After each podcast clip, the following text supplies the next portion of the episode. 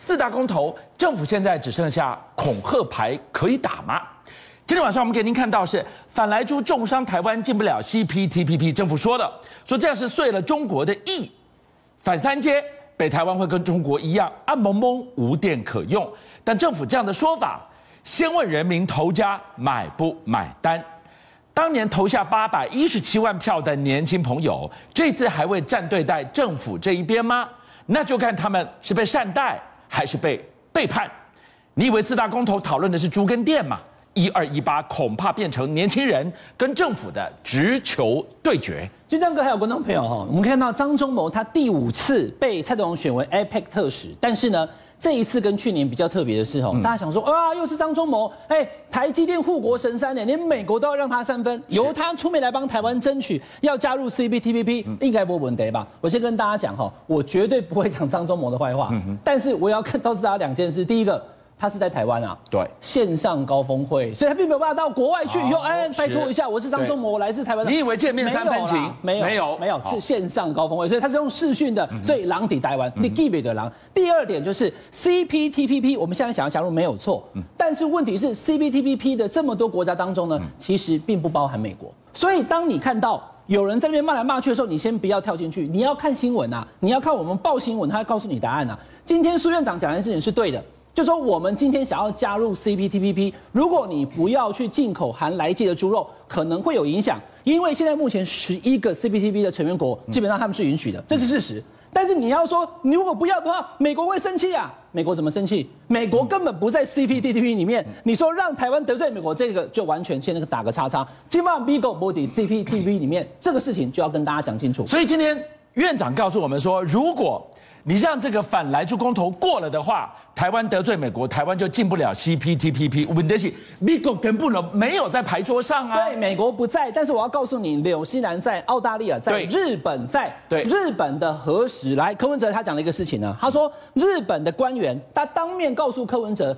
从这个福岛核灾已经十年了，之后福岛周边五县市的这些农渔产品，我们台湾不买这个事情，日本的官员、日本的产业界非常的生气，希望我们台湾能接受，而且台湾跟日本关系那么好，所以你与其去讲 CPTPP 有关莱猪会受影响，其实我这样讲哦，每个国家它的要跟不要都有很多取舍，对，也不可能说没有这个要进莱猪就会让 CPTPP 的国家通通不让我们加入。哎，伟汉，今天我们一路关心下来。我们都没有实质的告诉你说，哦，四大公投，我们好像上课没有，我们就看到了政府一天一天丢一张恐吓牌。昨天讲什么？讲缺电。对，昨天讲不三阶，你北台湾都没电，你会跟中国一样啊嘣嘣。今天讲什么？讲说如果你让反来猪过的话，你就进不了 CPTPP。哎，人民投家在笑脸呢。到底接不接受政府这样的说法呢？我要跟大家讲哈，其实这个主轴非常明确，但是我也不是说戳破谁的谎言，但是站在一个政治记者的角度来看他，很清楚了。为什么苏贞昌院长明明知道，他不可能不知道了？我的在跟老扣里我们在 CPTPP 现在没有美国，他一定知道。可是为什么他还要公开讲？如果我们要反莱猪公投推动这个事情的话，会得罪美国呢？俊相哥，你知道为什么吗？嗯就是因为现在台湾认为美国是台湾好朋友的人口比例绝对超过一半。对，现在美国卖武器给我们，美国告诉说要参帮帮助台湾实质参与联合国，疫苗也是美国给的，通通都是美国，而且莫德纳才刚来第二批，对不对？两百五加一百五，四百万呢。所以这种时候呢，只要冠上那个人在反美。那个人在反美，他就马上被拖出去打了。是，所以他苏院长是故意把美国拉进来的。那美国这件事情，除了疫苗，除了 CPTPP，除了莱猪之外，他还告诉你，美国跟台湾这么好啊，美国卖武器给我们啊。所以呢，其实如果我们要对抗中国大陆，我们通通要靠美国。那为什么要对抗中国大陆？就是进到这个议题了。因为大家都担心打仗，《华尔街日报》说我们没有能力对抗，CNN 的主播一直问蔡总统，我们到上美国驻军，你也看到了，所有的这些国外的媒体都在讲，两岸好像很可能开始发生战争。所以，同样的议题，除了刚刚你讲的反中、亲美之外，还有年轻人要不要打仗的议题，就跟着整个祸进来了。哎，这件事情牵扯到什么？牵扯到八百一十七万票里面那一堆主力，那一堆年轻人。当时是怎么票票入轨？现在，哎，告诉你说你的驾照要变十四天了，告诉你说你当兵不是不要短看四个月，你可能被派到外岛去哦。我先跟大家讲一件事情哈，我先讲结论，然后再待会儿跟大家说这件事情，很多军事专家在研判，可能是美国要求的，没有听错，我讲说这很可能是美国要求的。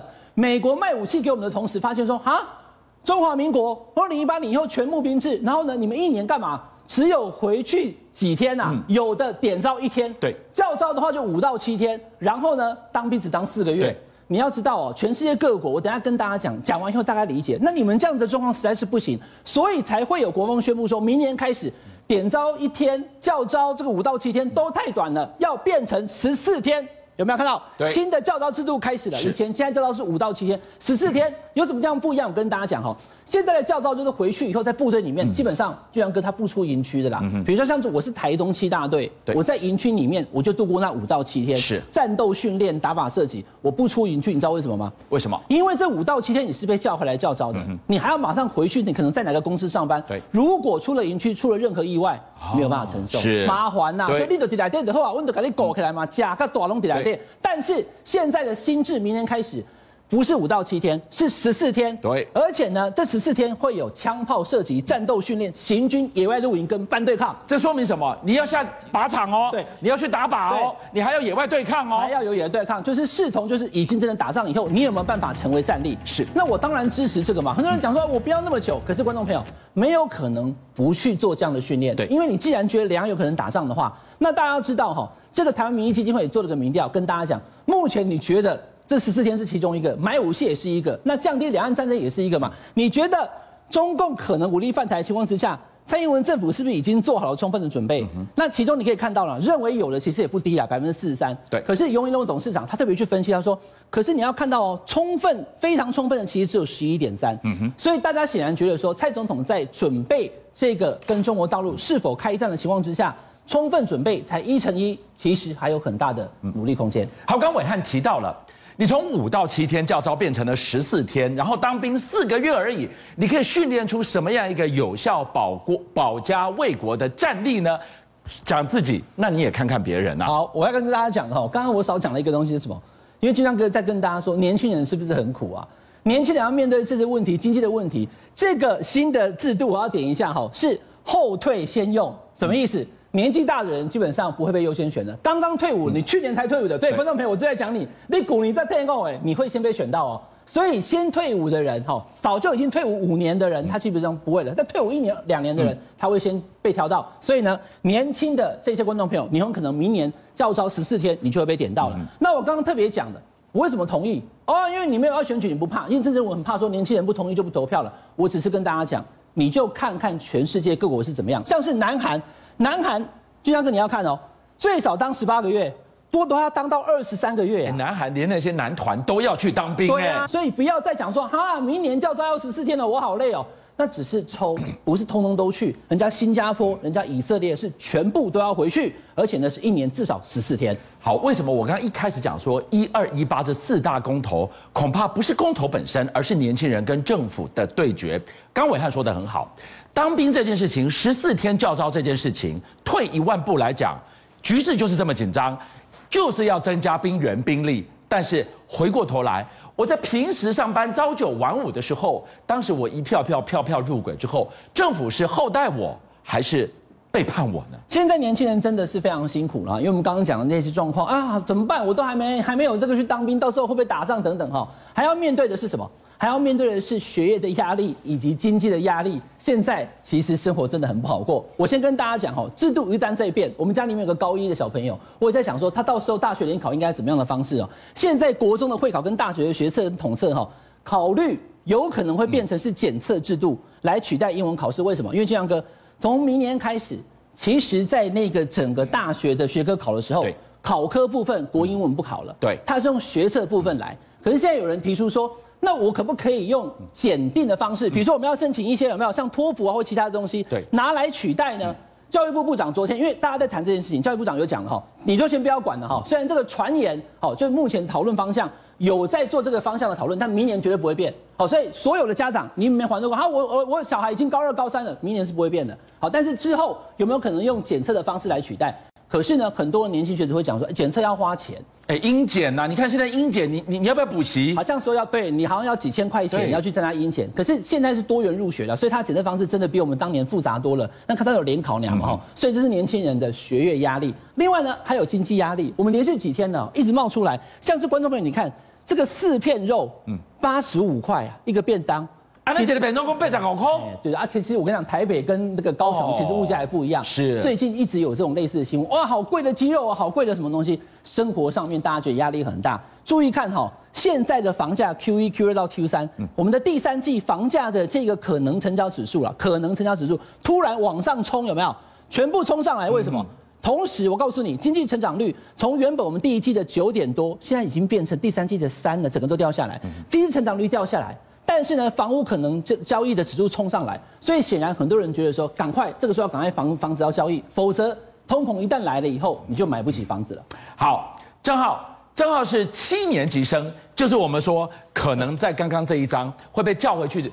爸爸，哥哥，爸爸真伟大的这个教招的这一群哦，对，我们就在讲说一二一八的这四大公投会不会变成年轻人跟政府直球对决的一次公投？